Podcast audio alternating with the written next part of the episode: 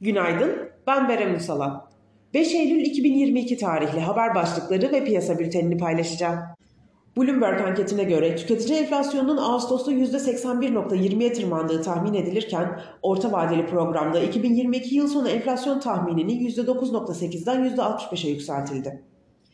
Ege'de tırmanan gerilim nedeniyle Yunanistan'ı suçlayan ve vakti geldiğinde gerekeni yaparız ifadesini kullanan Erdoğan'ın kabine toplantısı sonrası hem bu konuya hem de ekonomiye ilişkin mesajları izlenecek. Gazprom'un kuzeye yakın bir hattından Avrupa'ya gaz akışını süresiz durdurmasının ardından Almanya 65 milyar euroluk yardım paketi duyurdu. Avrupa Birliği Enerji Bakanları da Cuma günü enerji krizine karşı radikal önlemleri ele alacak. İngiltere'nin yeni başbakanı olması beklenen Liz Truss'tan enflasyonla mücadele mesajları geldi. Piyasalara genel olarak bakacak olursak, pay piyasalarında major borsalarda tepki yükselişleri oluşsa da satış fırsatı olacağını ve FED faiz kararına kadar zayıf seyrin devam edeceğini öngörüyoruz.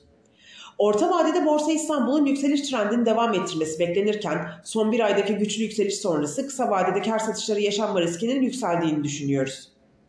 Şu an için Borsa İstanbul'da güçlü bir momentum var ve bu momentumun etkisiyle yeni zirve seviyeler test edilerek yükselişini devam ettirebilir. Değerleme olarak Borsa İstanbul'da halen potansiyel olması, güçlü karlılık beklentilerinin korunması ve yüksek enflasyon ortamında getiri arayışında olan yatırımcılar için TL varlıklar içinde Borsa İstanbul'un en önemli alternatif olmasından dolayı endekste kısa vadede kar satışları yaşansa da alım fırsatı olarak kullanılarak yükseliş trendinin orta vadede devam etmesi beklenmektedir.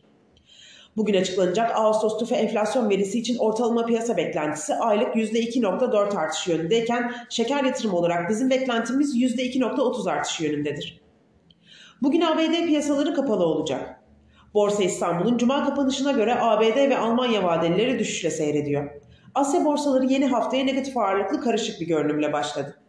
Teknik analiz verilerine bakacak olursak kısa vadede 3105 ve altına gerileme trade amaçlı alım fırsatı, gün içinde 3260 ve üzerine yükselişler ise kar satış fırsatı olarak takip edilebilir. Biop tarafında ise gün içi long pozisyonlar için 3639, short pozisyonlar için 3687 seviyeleri zarar kes seviyesi olarak izlenebilir. Borsa İstanbul'un ve kontratının güne satıcılı bir eğilimle başlamasını bekliyoruz. Kazançlı günler dileriz.